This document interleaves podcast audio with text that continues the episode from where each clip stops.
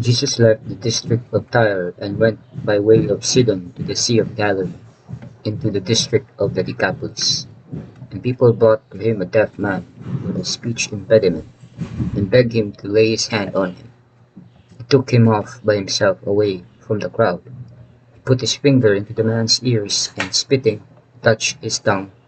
Then he looked up to heaven and groaned, and said to him, Ephphatha, that is, be opened.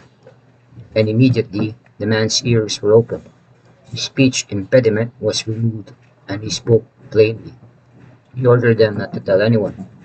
But the more he ordered them not to, the more they proclaimed it. They were exceedingly astonished, and they said, He has done all things well. He makes the deaf hear and the mute speak. Mark 7 31 to 37.